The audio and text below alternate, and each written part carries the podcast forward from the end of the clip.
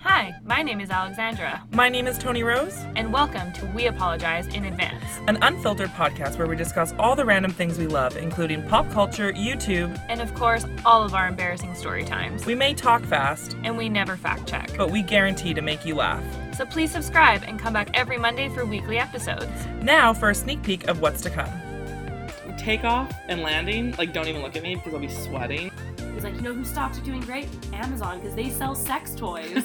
Because, like, I'm on a Tim Hortons budget, but, like, Starbucks taste, you know? Share it. Share it. Like, are you under like contract? Like, Yeah. just do it. You have nothing left to lose. A random kid that I don't know threw up on me. As an adult, I just can't get drunk anymore. He's a transposter! Yeah, fun fact Alex does not like to be embarrassed. Third generation flat earther.